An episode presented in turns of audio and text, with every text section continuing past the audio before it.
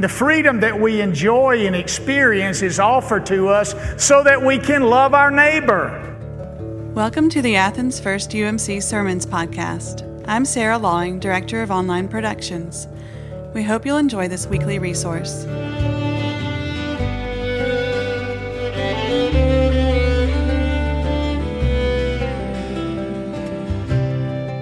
The scripture lesson this morning is found in the book of Galatians. Paul is writing to Christians, and he's writing about freedom. This is the epistle of freedom, and he writes these words For you were called to freedom, brothers and sisters.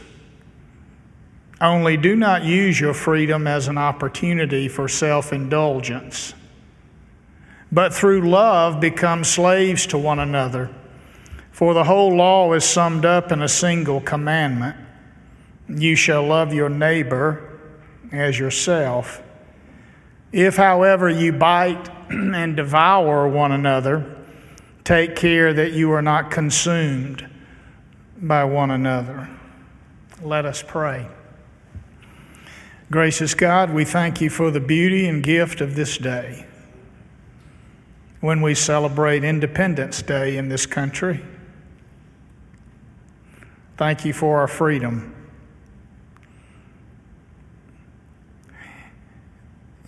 May we use it responsibly. In Jesus' name, amen. I don't remember when I learned this. You may not remember when you did, but somewhere along the way, most of us learned uh, this line from the Declaration of Independence. We hold these truths to be self evident that all men are created equal, that they are endowed by their Creator. That they are endowed by their Creator with certain unalienable rights, that among these are life, liberty, and the pursuit of happiness. We've all heard that line read. It's the most familiar line from the Declaration. It's the first line of the second paragraph. But if you've read the entire Declaration of Independence, if you've read everything that it has to convey and say, you will notice the last line reads this way We mutually pledge to each other our lives, our fortunes, and our sacred honor. There is a balance in the declaration between the freedom that you and I enjoy as an individual and the freedom that is a part of what it means to live together as a country. So we do believe that we've been endowed by God with certain rights life, liberty, and the pursuit of happiness, certain freedoms, but we also believe that we must pledge to each other our lives and our fortunes and our sacred honor. There's that balance between freedom and responsibility. There always is. Sometimes Sometimes freedom can become uh, self indulgence. Liberty can come to mean to us we can do whatever we want to do and we don't have to be mindful of anybody else. If it suits me, if it gives me pleasure, then I am free to do whatever it is that I want to do. And so, if we are not careful, liberty can lead to self indulgence and it can be enacted in a way that is far removed from pledging to each other our lives and our fortunes and our sacred honor. I can remember years ago we had a place at the lake, and I believe it might have been July the 4th weekend. And Penny had gone ahead of me to the lake, and I was coming on Friday afternoon uh, after the church closed. And so when I went to leave my office and go out to my car, Jeannie Cooper, who was the administrative assistant, said, Don't forget the banana cream pie that I made for you all this weekend. Uh, I know that you and Penny will want to enjoy that with your guests for the weekend. And I did. I love banana pudding and I love banana cream pie. And, and you don't find banana cream pie in too many places. Just to let you know, if you're in Miami, there is a place down there that has one about like that. I know because I went seven days in a row one time and had a piece. Anyway, I, I, retrieved the, the pie out of the refrigerator, went out to my car, and I placed it in the passenger seat. I did, I did gather a fork from the church kitchen just in case I wanted to test to see if it was good enough for others, like Penny and my guest. And so uh, I got into my car and I proceeded to get onto the interstate and drive toward uh, Lake Oconee, and I thought to myself, it's probably a good time to taste the pie. So I lifted the aluminum foil and I took my fork and I tasted the pie, and it actually was quite good. And so I took my fork and I tasted the pie again, and it was actually better than the previous piece. And so then I took my fork and I tasted it again. and I continued to do that as I drove down Interstate 20 to the point where when I pulled up to the lake house, I realized I had eaten, I had consumed the entire pie. The pie plate was completely empty. I had eaten a pie all by myself on my way to the lake. I knew at that point that was not a real good situation, but I assumed that my wife had no idea that Jeannie had made a banana cream pie for us. She would never know. All I needed to do was hide the empty pie plate beneath the passenger seat, wrap up the aluminum foil, go in and have a wonderful weekend together celebrating freedom and self indulgence. so I walked up to the door with my bags and I knocked on the door and because I couldn't get in and turned the knob and Penny opened the door and said, "Oh, I'm glad you're here safe and sound. Did you forget the pie that Jeannie made for us for the weekend?" I said, "No, I did not forget the pie." I ate the pie. She said, You ate the entire pie? And I said, Yes, I did. Sometimes, if we're not careful, we think of liberty as license to indulge ourselves. Do you remember when you were a child? Did your parents have, have any guidelines and boundaries for you as a child growing up. They inhibited your freedom to some extent. There were certain chores that you had to do. There were certain things in the house that you could not do. Do you remember that? Or were you able as an eight year old to just indulge yourself completely and do whatever you wanted to do, and there were absolutely no boundaries in your home? I think that's probably not descriptive of your home we couldn't do things in the house that we all wanted to be free to do. Jumping on the beds was not something that my mother and father enforced. We were not rich enough to have a trampoline, so we all know the next best thing is a bed. So Mike and I would jump on our twin beds until we broke something or until we fell off, and our parents realized what we were doing and of course, we were chastised for indulging ourselves and jumping on the beds. We were not allowed to throw, kick, catch balls inside the house. If you want to do that, you go outside the house. You don't do that inside the house.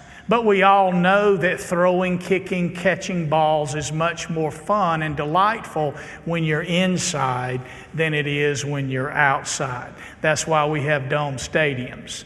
It has nothing to do with the weather. It's because grown men who play children's games can throw, kick, and catch balls inside.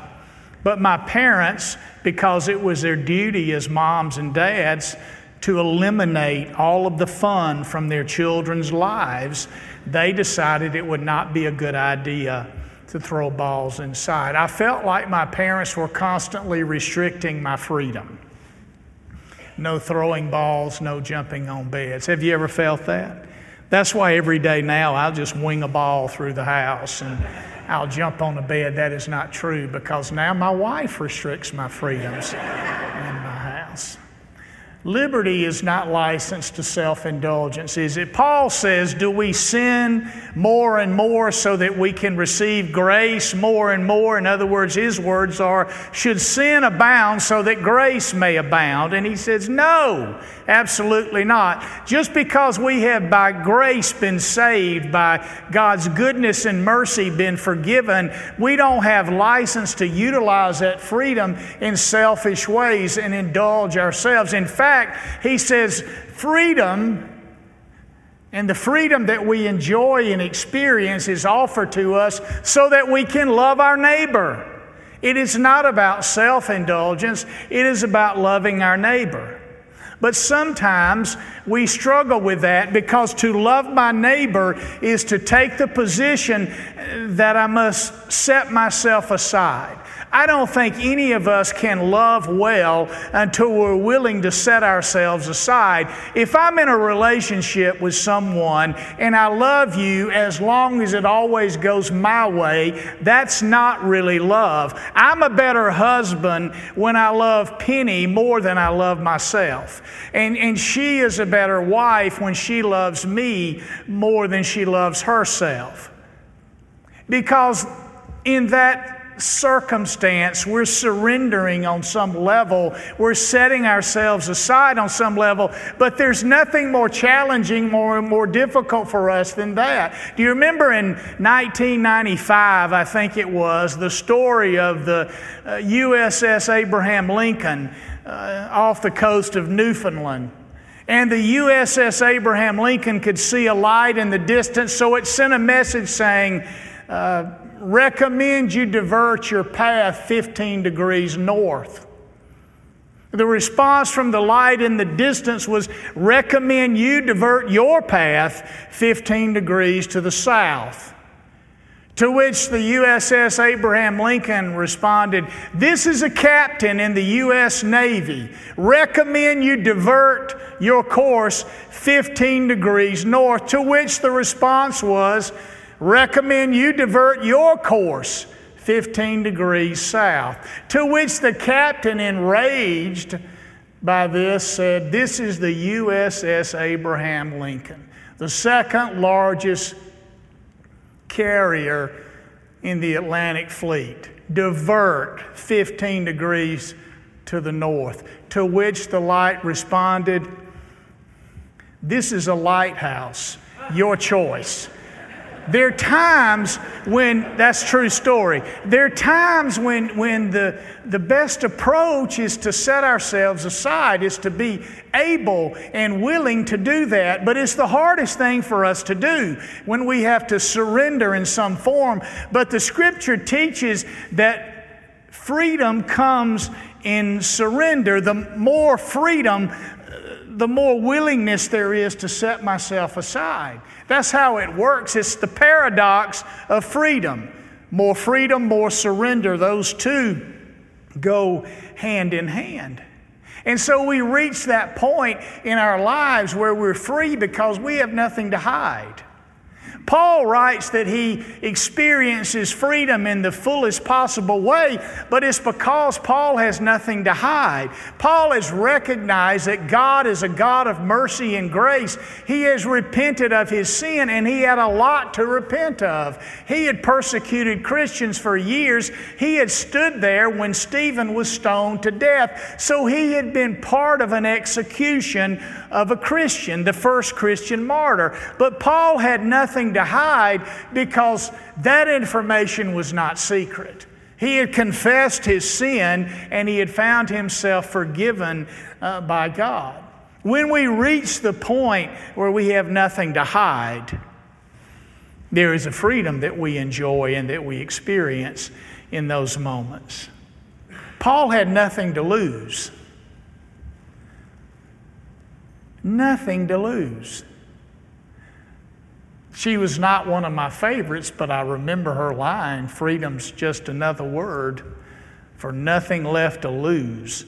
And Janis Joplin was not wrong about that. Uh, she was right about that. You see, Paul's self esteem was not tied to his ego. It was not tied to his wealth. It was not tied to his job. It was not tied to his influence. And it was not tied to his affluence. It was not tied to the approval of others. And when we when our self esteem is not connected to all those things, we reach a point where we have nothing to lose. So he had nothing to hide, he had nothing to lose, and he had nothing to fear.